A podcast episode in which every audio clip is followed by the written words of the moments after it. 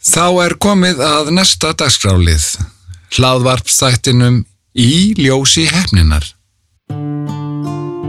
Í nýlegri rannsókn um hefni og hjátrú Íslendinga sem félagsvísindastofnun Háskóla Ísland stóð fyrir kom fram að tæplega helmingur landsmanna telur sig vera heppin.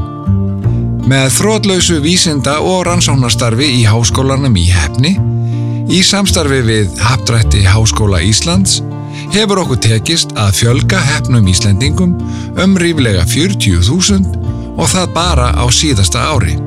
Hlustaðu á hlaðvarpstáttin í ljósi hefninar á hhi.is